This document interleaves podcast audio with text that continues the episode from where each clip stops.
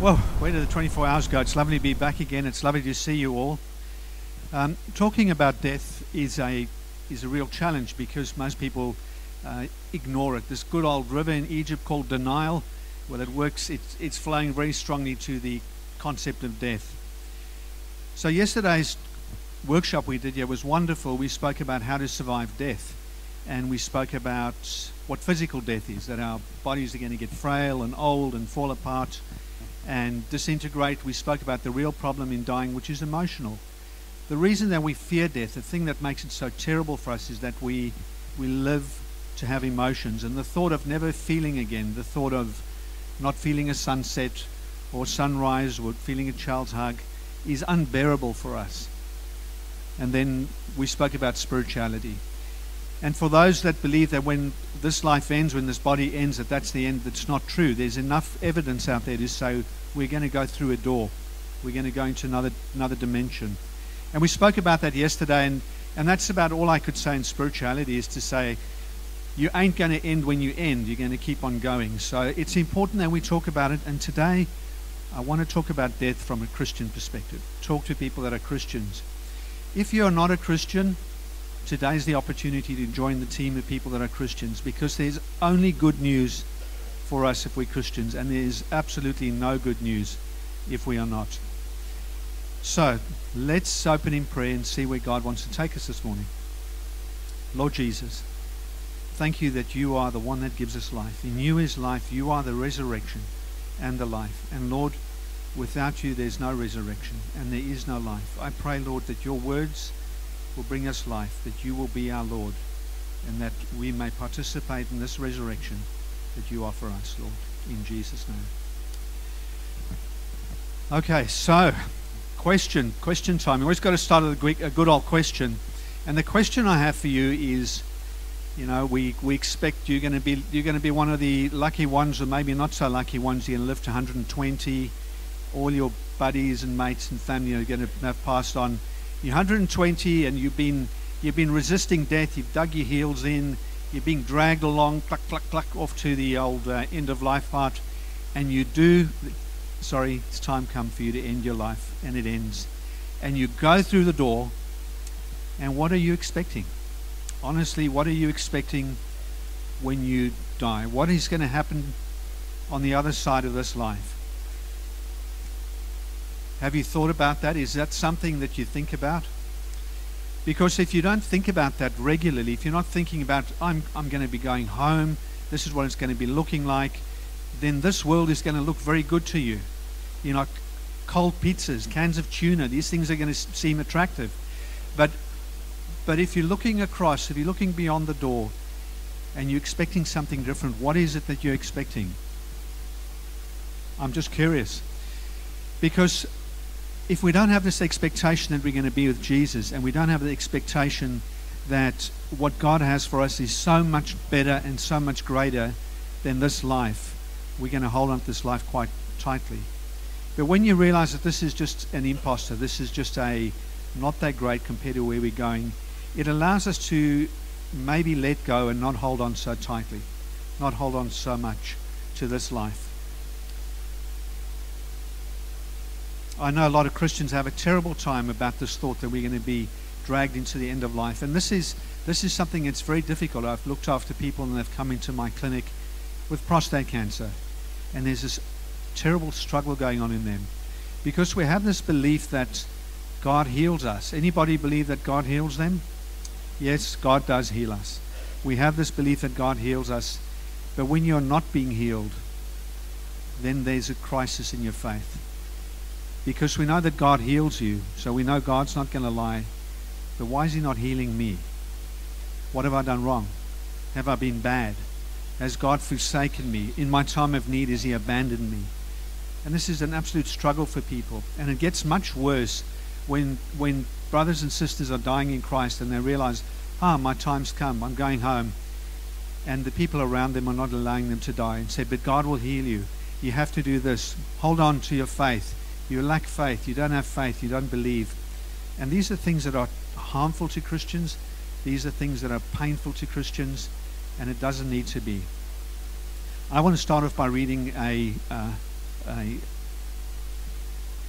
Hymn. That's the word, hymn. I've got to find it. A good old hymn, yeah?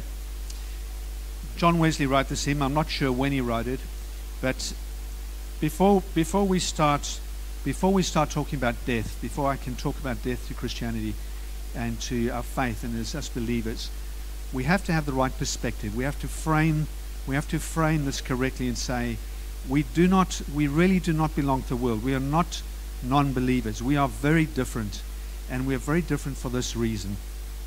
I love this. I'll sing it, but you guys will leave the church. I won't sing it. I'll just, I'll just, I'll just read it. I'll just read it instead.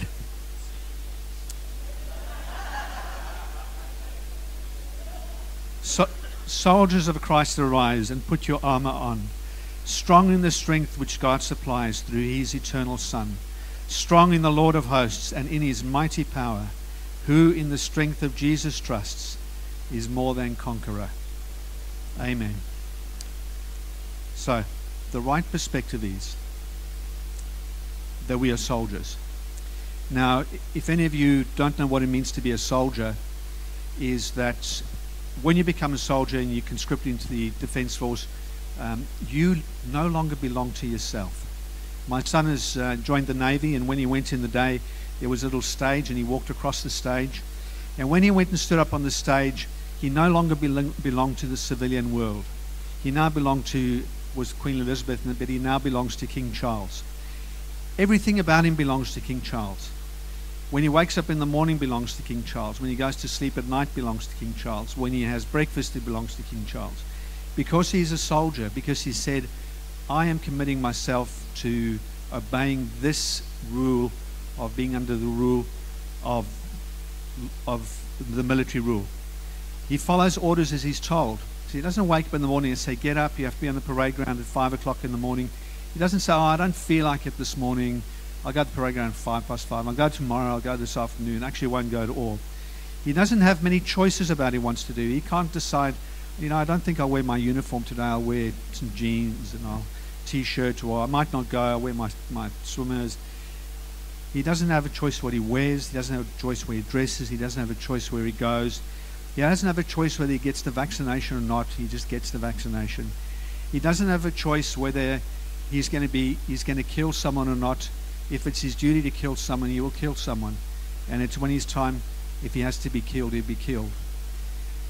That is the harsh reality of being a soldier, is that you give away your right to what I want to do, as opposed to civilians, where they can do whatever they want. Civilian can come and go as they want. But if you want to be a soldier of Christ, if you want to be part of this conversation about death, if you want to be part of the conversation about life and about being a Christian, if you do not have the mindset of being a soldier, then you're starting off in the wrong in the wrong spot. So Galatians chapter 2 verse 20. Paul got this right. Paul understood this. And in this he said Galatians 2 verse 20, I have been crucified with Christ. It is no longer I who live, but Christ lives in me, and the life which I now live in the flesh, I live by faith in the Son of God who loved me and gave himself for me. Anybody survived crucifixion recently? Anybody going going anyone hands up? You see crucifixion was was the end of your life. There was no there was no I survived the crucifixion t-shirt going around for you afterwards. There was you were dead after crucifixion. And Paul clearly says I have been crucified with Christ. Paul did not say, I will one day when I feel like it be crucified with Christ. Maybe tomorrow feels like a good day, but today I've got a few things to do. Uh, I've got to finish building the shed, sorry. He said, I have been crucified with Christ. It is no longer I who live, but Christ lives in me. You see, the thing that is that we don't realize as Christians is that we are already dead. We are we are not we're not going to die if we are going to die, we are not, we've missed the whole point of what we are as Christians. We are already dead. We have already taken our lives and said, This life does not belong to me. It belongs to my Lord, it belongs to my Savior. And the life that I live in the flesh, this tent, this body, this, this wonderful, did you guys notice how wonderful this body is? Well, the life I live in this wonderful body, I live for Christ by faith who loved me and gave himself for me. We are bond servants, and that makes a huge difference to the way that we need to approach death. Are you guys still okay? You all okay? You'll notice there's not a lot of audio visual stuff because I do want you to listen to what I'm saying today because I don't want to be distracted. Pictures of dead people and stuff wouldn't be great. So martyrs and, and stuff. So I, I thought we just we just speak to listening to the words. If we learn turn to the book of Job, chapter 13.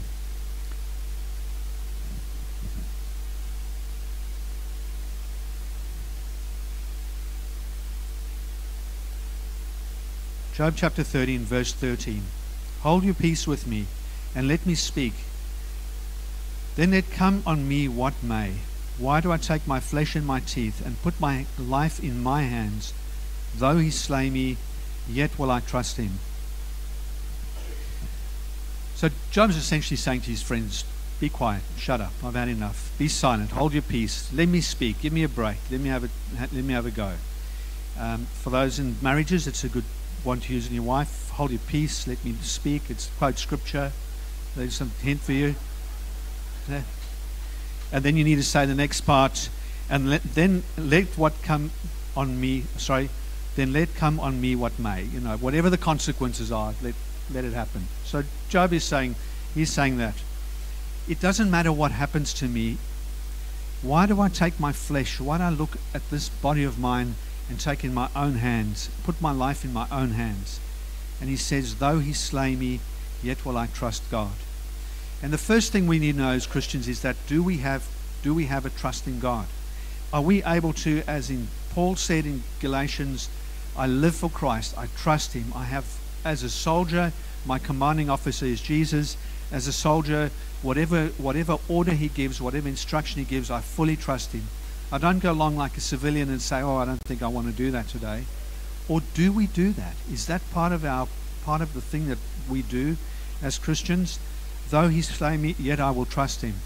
I had a lovely, lovely lady, 90-year-old lady, coming into my clinic. I'm a radiation oncologist. I treat cancer with radiation, and she came into my clinic with a spot in her brain, and uh, we said, "Well, it looks like it's a cancerous spot in the brain." And you need to have some radiation treatment. And I said to her, Do you have faith that God can heal you? And she beamed up and she said, Yes, of course, I have faith that God can heal me. Praise the Lord, she was a Christian. I have faith that God can heal me. And I said to her, And do you have faith if God doesn't heal you? And she sat around for a second and she got it. You see, the, the outcome of our faith in Christ has got nothing to do with our healing and it's got nothing to do with the outcome of what's going to happen to our body. Our faith is based in who He is and the goodness of God. And so when we when we look at this problem of death from a Christian perspective, is regardless of the outcome, do we believe our commander officer, our, our chief? Do we believe Christ? Are we happy to say, I fully trust you? When we let go of the tra- trapeze as it's swinging through the air, whether there's a net or not, do we trust him that he's going to catch us? That's the nature of Him. He does catch us. Do we have that level of faith? So that's the first thing I wanted to point out today is that this body that you have ain't yours. It belongs to someone else. So relax. I know it's a good body, but relax. It belongs to Christ. The second thing I wanted to talk about in terms of understanding death from a Christian perspective is that we are not just made up of body. And if we go to 1 Thessalonians 5, verse 23, we may see that we're made up of a whole lot of different layers. 1 Thessalonians 5, verse 23. Now, may the God of peace himself sanctify you completely, and may your whole spirit, your soul, and your body be presented blameless at the coming of the Lord Jesus Christ. You see, if we focus just on may my whole body be presented perfect at the coming of Jesus Christ, I'm missing out on two other important parts of, of who I am. And our, our body is just one aspect that we, that we think we're going to miss when we don't need it anymore. But there are other things that are important as well, and we'll come to it a bit later. We, important is our soul, and important is our spirit.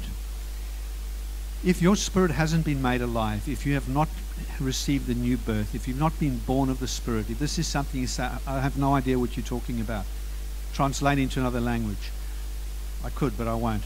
If you have not been, if you've not been born of the Spirit and you don't know what we're talking about, you have to be born of the Spirit, and then your spirit part of this, this part of you is going to be okay.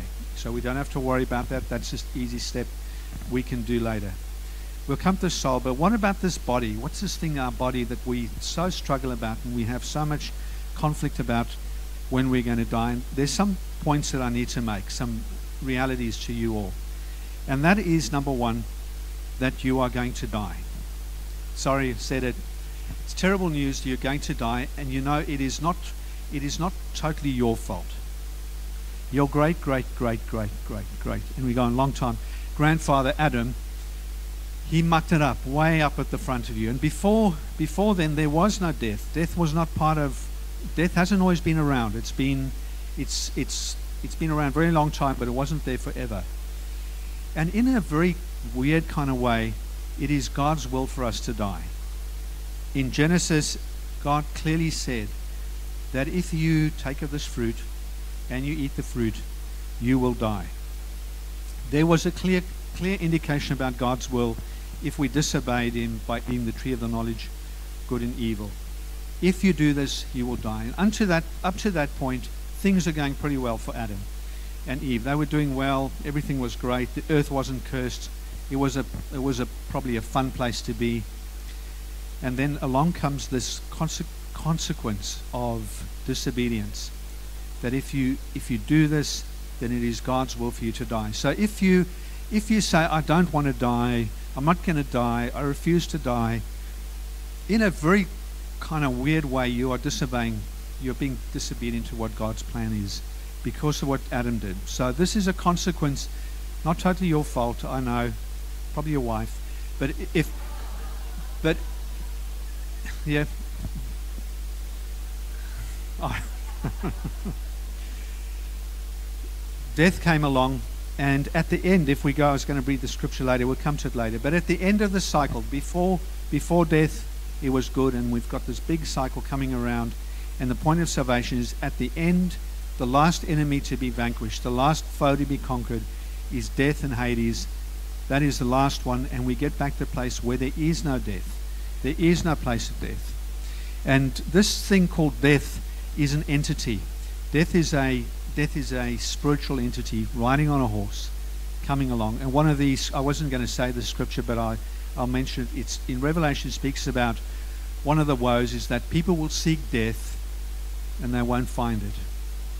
And I've always wondered about that. How do you? I'm look. I want to try and end my life, but it doesn't want to end because we need death around to end our lives. We are made living beings, and death comes along at the right time to collect, collect us. But there's good news coming along. Don't panic. Don't panic. There's good news. There's a thing called a resurrection. So the first thing we need to know is that we are going to die. Anybody who doesn't believe that, uh, um, come and see me. I've got some examples to give you. Is um, that that we are going to die. And the other thing about that is that we are going to die of something. So this is the tricky one: is that we have to die of something. Because if we didn't die of anything, we wouldn't die.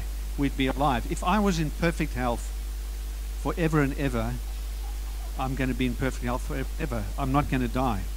Something has to break in our bodies to allow us to die. Something has to stop working. The engine has to stop running. I've got to run out of fuel. Something's got to disintegrate to allow me to die. And that's something that Christians struggle with. And I had a friend friend said to me, No, no, no, no, no, it doesn't work that way. I'm going to be 100% fit and then I'm going to lie in my bed and close my eyes and die. And I said to him, No, no, no, no, it doesn't work that way. You're going to be very sick before you die. You have to be critically ill to die.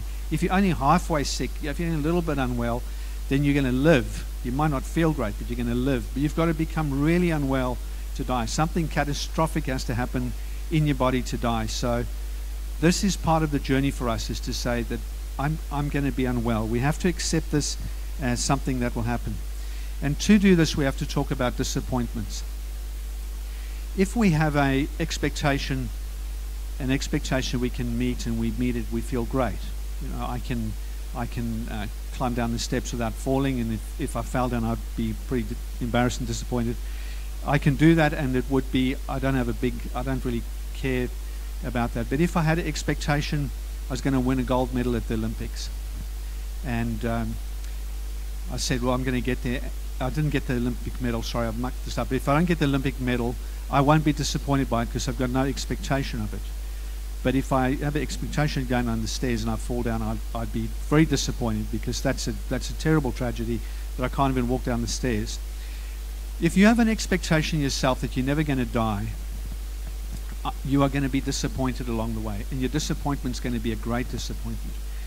But if you can say to if you can say to yourself, you know, one day this is going to happen. There's a great Snoopy meme where Peanuts and Snoopy are speaking, and uh, Snoopy says to Peanuts, you know, um, one day, one day we're going to die, and, and, the return is yes, that's just one day. The rest of the time we get to live, and there, and there's something, there's something in there. So we've got all this opportunity to live every day as much as we want. The reality is, one day, somewhere in the future, you're going to die. Don't stress about that day. It will happen. It'll come and go. It'll be like like birth when you got born. You didn't stand around when you're getting born and saying, "Oh my goodness, oh dear me, it's time to get born. This is terrible. What am I going to do to get born? This is oh my goodness, what's you know? Here I am. I'm going to go into the uh, I'm going to go into the big world where there are people and smells and stuff. You don't panic about it too much. And at the end of this life, we're not going to go from here to something worse. We're going to go from here to something better. So you are going to die, I'm afraid. You're going to have to die of something, I'm afraid. And you're not an exception.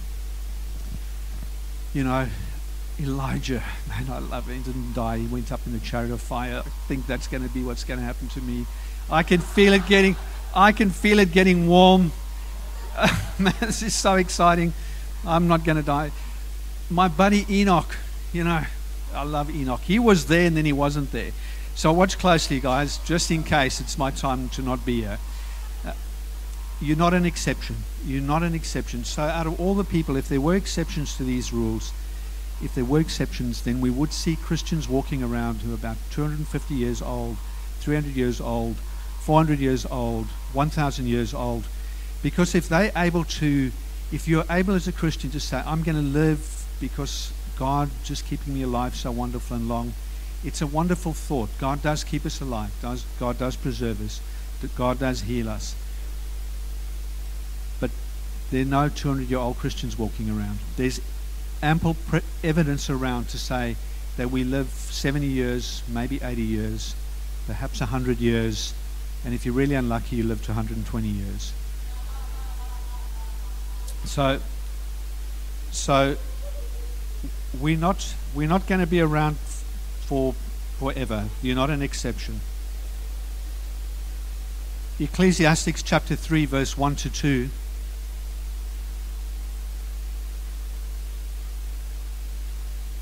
Says, To everything there is a season, there's a time for every purpose under heaven. There's a time to be born and a time to die. There's a time that has been appointed for us to die once in Hebrews. Psalm 139, verse 16 Your eyes saw my substance being yet for unformed, and in your book they are all written, the days fashioned for me, when as yet there were none of them. You know, we, we as doctors are very proud of the fact that we can prolong life. We, we, are, we think that we are good at it. But life and death is not really in our hands. And there's a time which is not the right season for you to die. There's a time when it is not the appointment time for you to die. There's a time when you should say, This is not my appointed time. This is not my time to go. God has not called me yet. And there's a reason to say, This is not a truth. But there is an appointed time for you to say that your days are up, your number's up, your time's up. And there's a purpose. There's a time to be born, which you all apparently have done. And then and then there's a time to die. Yeah. Then, then there's a time to die. The other thing that is truthful about this hard thing about dying is that it comes with increased frailty. You can't get old without getting old, if you know what I mean. So, some people are unfortunate their lives end before the time by accident or tragedy. But if we lived long enough, we would become old and frail. We'd lose our, we'd lose stuff. We'd lose our, our memories. We'd lose our strength. We'd lose ability to look after ourselves. Don't hear so well. We don't see so well. These are things that happen with frailty, except for Christians. Christians don't become frail, do they? They don't become old, do they? They don't have aches and pains like I, oh, sorry, like other people do, do they? They they're just fine. But no, with with aging comes frailty, and um, you know we read the story of Caleb, who was vigorous and strong at what age he. Yeah, he was strong in his 80s, but Caleb didn't make it to 200. I don't think.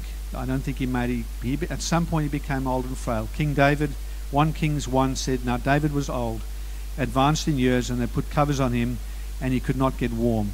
He moved down to Victoria and could not get warm.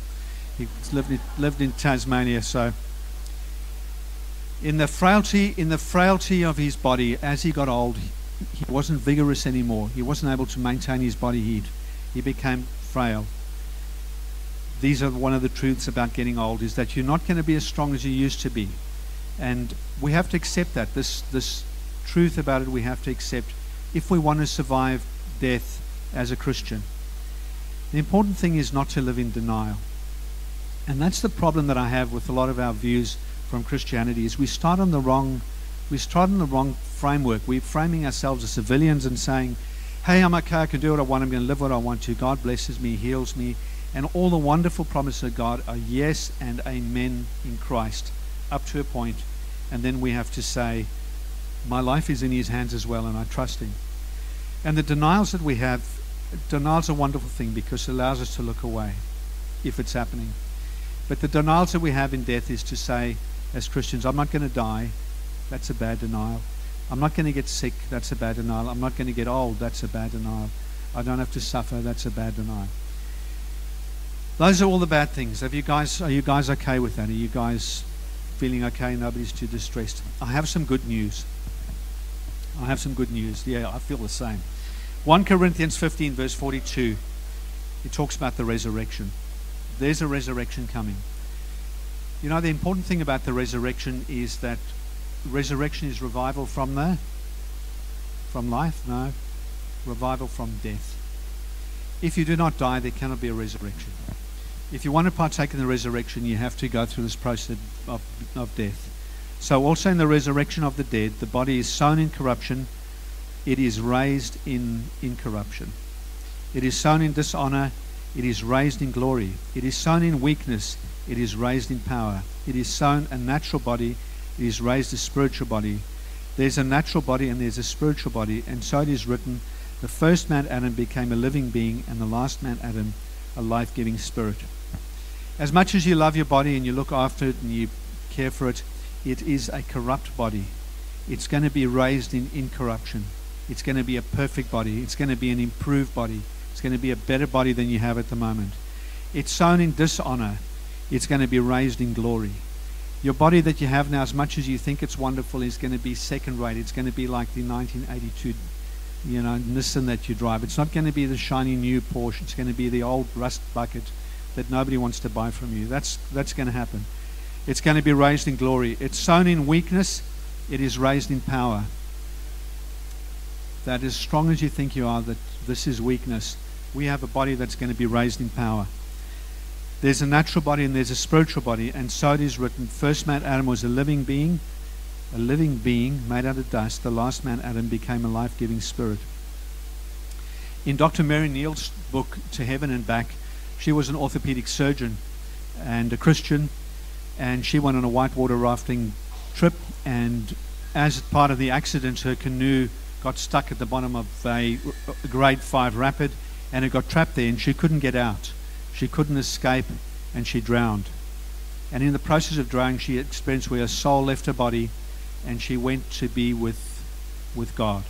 And the people that she'd known before in her life, her friends, her family members who had died, came to meet with her, and there was extraordinary joy in being reunited to be with God, to be in this place of complete love and complete acceptance. And completely disappointing for her to say that your time has not come, you have to go back. You have to return to planet Earth the slum of slums, the dump of dumps, the bad place of bad. You've got to go back there after you've experienced heaven, after you experienced how wonderful heaven is. You've got to go back there.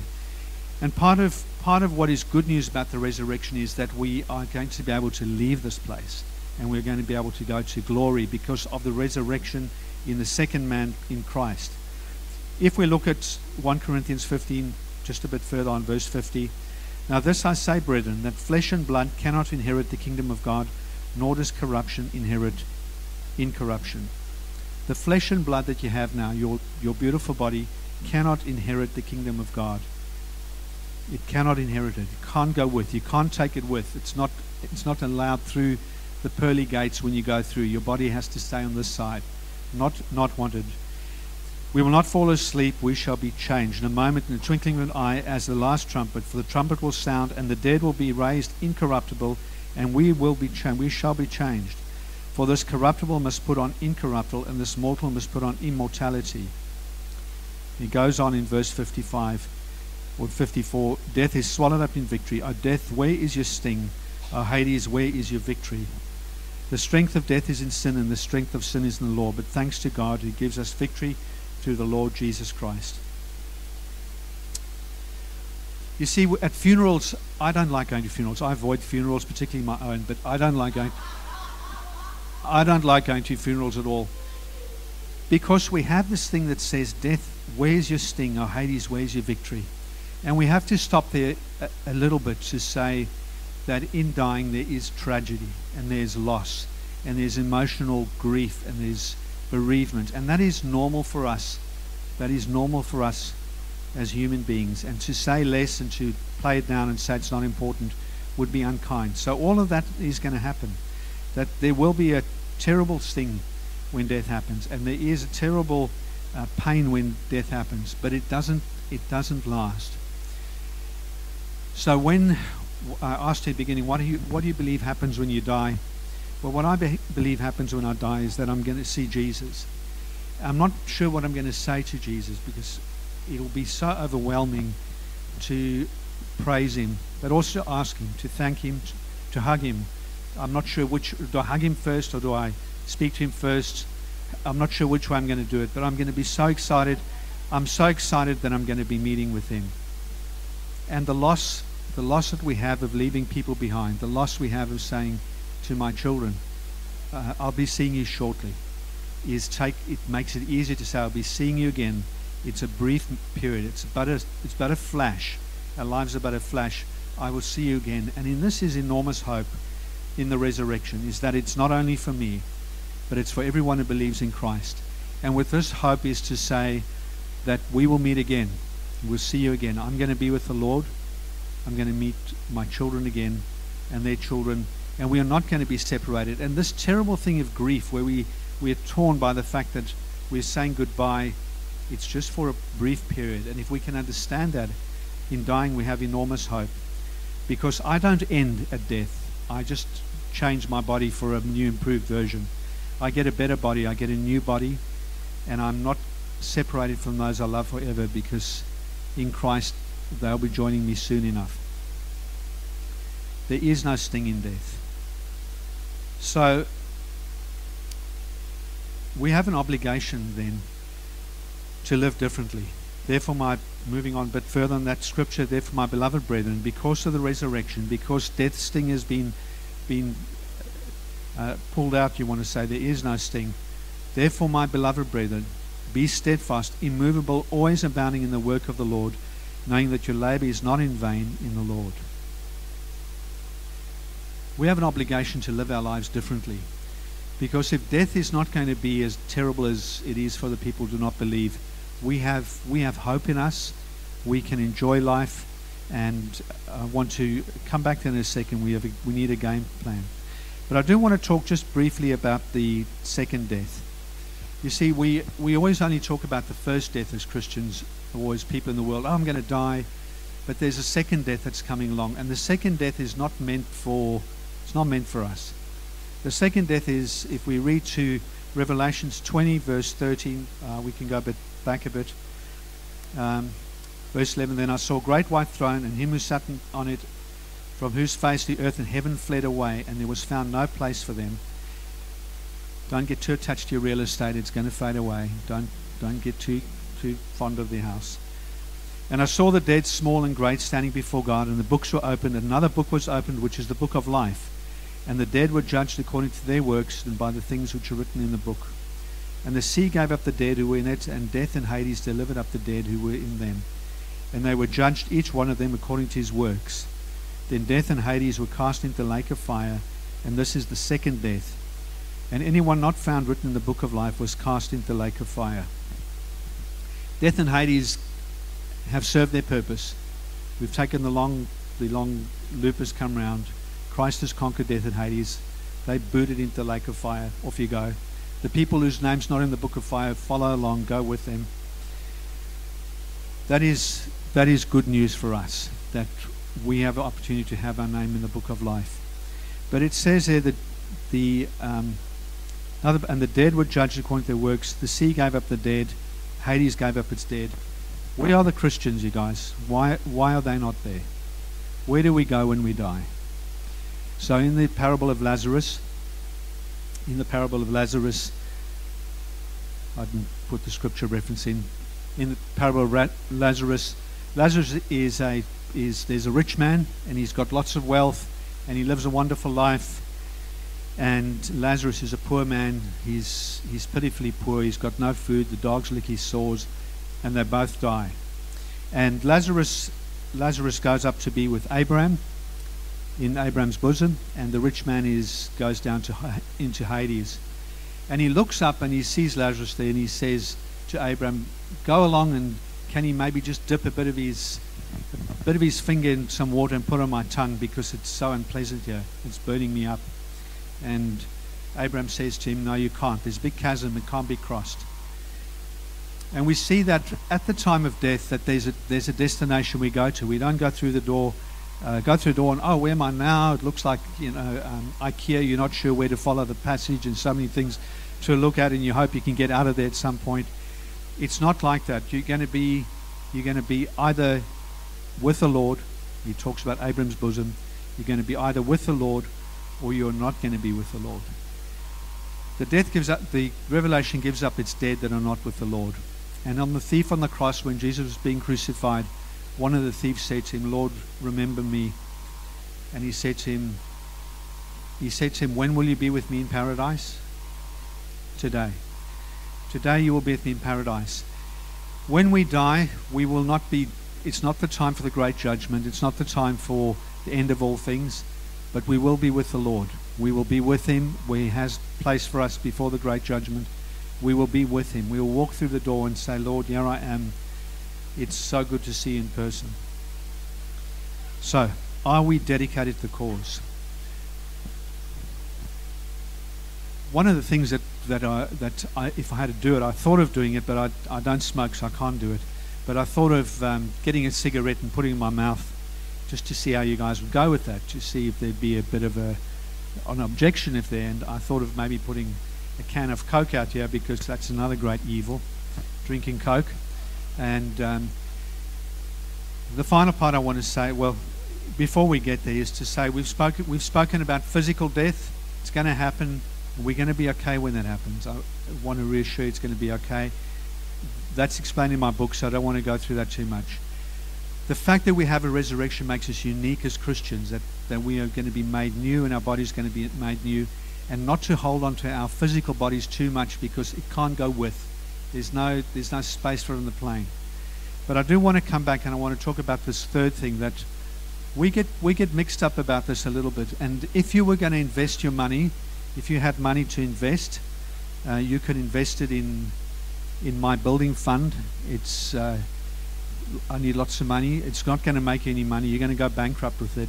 It's a terrible investment. But you can invest with me because you you have free will to invest where you want or you can invest in, in a famous stock that's going to go up and, and you're going to get many, many millions of dollars back. You see, we as Christians are investing, we invest too much energy and effort into our physical bodies because we are looking after it. Paul talks about our physical bodies as a tent, that is temporary dwelling place, and we're going to be in heaven. We're going to leave this tent behind. And I tell you, the amount of lipstick that my wife puts on her tent, and, and, and makeup, and perfume on this tent, I you, it's it's it's it's crazy. But I'm, pick, I'm picking I'm picking on her. That's that's not. You know, I have a good-looking tent. Men are lucky. Men are lucky because they look in the mirror and they just see a wonderful-looking tent, and it, and and women usually look in the tent and and they they just see all the all the little nicks and the cuts and the stuff. But are we investing are we investing wisely when it comes to our bodies? So one of the biggest health, one of the biggest money making parts in health is just vitamins, just good old vitamins, which you take a vitamin, you drink it, and then uh, the uh, toilet sees the vitamin later because you don't really need it. If you eat your fruit and veggies, you're going to be okay. But it's a multi billion dollar industry that we are that we're using all this stuff so that we can look after our tent, make our tent stronger, make it better. We do exercise because we want to live longer. It's important to do exercise. We don't smoke because it's bad for us. But why is smoking bad for us, you guys?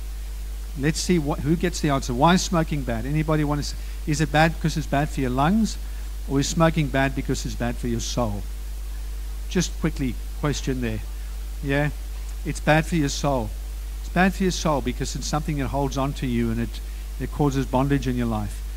The fact that the fact that your lungs aren't going to be great, the smoking is well. My tent's not going to be great. I shouldn't smoke shouldn't be drinking too much coke, shouldn't be having too much sugar, should be living a good and healthy life.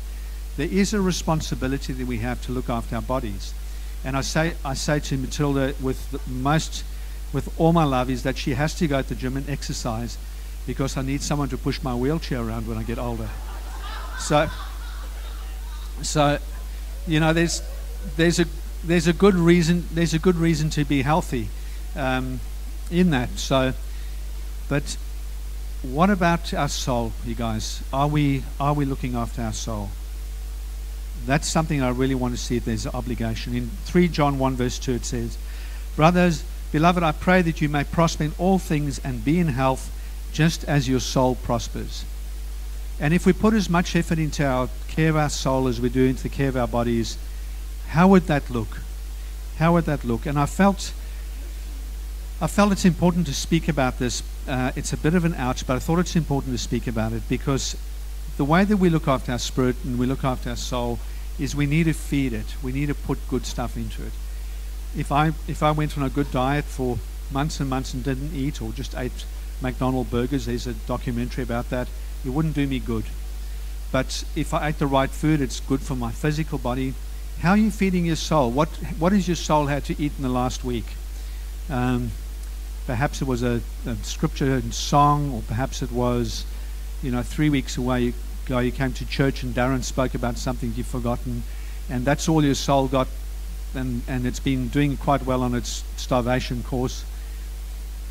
You guys, you need to read the Word of God because that feeds that feeds your soul directly. It's not.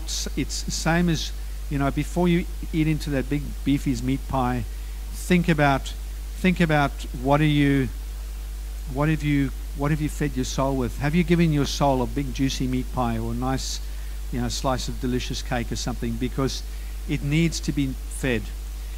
And the other thing I want to say is that what are you, as much as cigarette smoke's bad for your body, there's some things that are bad for our souls. And I want to, I want to just touch this raw nerve a little bit. You know, I'm scared of a dentist. I'm, I'm afraid of dentists. So when that little drill's going, and, and my, my tooth's waiting for it. I want them to anesthetize my whole body. I don't really want to feel my toes when it comes to dental work. Because when that little thing goes on the nerve there, it's dreadful. It's absolutely awful. So I'm going to do that a bit with you today without being legalistic and without wanting to be terrible. But, you know, as much as cigarette smoke and too much sugar and stuff is bad for our physical bodies, there's some stuff that is bad for our souls. And we, we can't really afford to um, we can't afford to drink and smoke in the sense that these have bondages on us, but that's bad for our physical bodies as well. But you know, we need to be careful about what we watch. Grace allows us to get away with some things to say, well, by the grace of God, but you know, we should not be we should not be spending too much time looking at pornography. We shouldn't be spending too much time looking at violence and and stuff. We should not be spending uh, too much time in the occult, saying, look, it's okay to maybe I'll just do a little bit of this, maybe a bit of witchcraft, maybe a little bit of this. And we don't, we don't do it intentionally. We don't go out on purpose to do wrong. We don't do it. But it's harmful for our souls. You know, if you are, if you're doing things that are unkind to your soul, if you don't forgive, if you don't love, if you're walking in hate, if you are, if you're operating this, do a bit of brush up do, do a bit of um, maintenance on the internal part of your body and say, you know, that's not good for me. I think I'll stop doing that. The same as I think I'll stop smoking if that's a problem for you as well. But I don't, there's a journey, and I really want to say this with love, is that we're on a journey, and it's not something to say like, you must stop this right now. Um, but you are, you are, you are a soldier, and you do belong to the captain of the captain of hosts. You are you are conscripted to military, and you don't get your own way just because you're a civilian. And I want to encourage you with that. I want to say that this is this is such an important part of our Christianity is to say that I need to be disciplined. But not only in my physical body, I need to be disciplined in my spiritual walk as well. I need to get up and, and do what's important spiritually. as soldiers, as Christians, we do not need to fear death because Christ has conquered death. And the King, the Captain, the Lord, our Savior, is going to take care of us through the valley of the shadow of death. We need not fear death. He will take care of us. He promises never to leave us and never to forsake us. We do not need to fear death. We need to love Him and trust Him. We have to be anxious about not living life. We've been given talents. Let's live our talents. Let's make the most today. What are we going to do? Is it 84,600 or 86,400 seconds? But it's something like that. A whole lot of seconds you get every day. Tomorrow you'll get them again, but some people won't get them tomorrow. So, with the time that you have today, what are you going to do with your life? How are you going to live your life? How can you bring glory to God? How can you be a good soldier for Christ? How can you live your life saying, These, This is my priority. My priority is to be a good soldier for Christ, and my priority is not to do something else. Let's not grow weary of doing good. Let's not do it. Let's keep doing good. It sometimes is tiring to do good. You sometimes want to give up. You're tired of you're tired of carrying the same load, but do it, carry it, love people, even though you feel they don't deserve it. And let's throw off the things that hinder us and that we may win this prize that Paul talks about. The difficult thing I had about speaking today is fitting everything in that I wanted to say because there's a lot to say. But I think I've said enough. You guys probably tired of me by now. But I do want to encourage you. I don't want to say that you're different, that you are different and that you have got a great future, that God is waiting for you. He's built a mansion for you. I say to people that are that are old and have died, I say, well, God, God must you must have a great mansion in heaven. God's been working on it longer than most. He, he's really getting a great place for you. So that's, that's fantastic.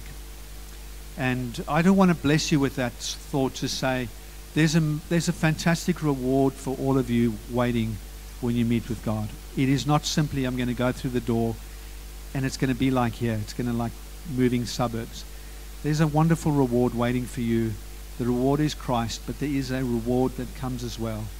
It is going to be fantastic. There's no point in fearing death. One of the most striking comments made to me was as Christians, it turns out that our last day is our best day because we're going home. Brothers and sisters, may I not go home today, but when I go home, it'll be a rejoicing. And I hope to see you all there when I go and we will look back and we will be rejoicing for thousands and thousands of years, millions and millions of years with Christ our Savior. That is good news. See you next week, next year, next millennium, forever. Blessings.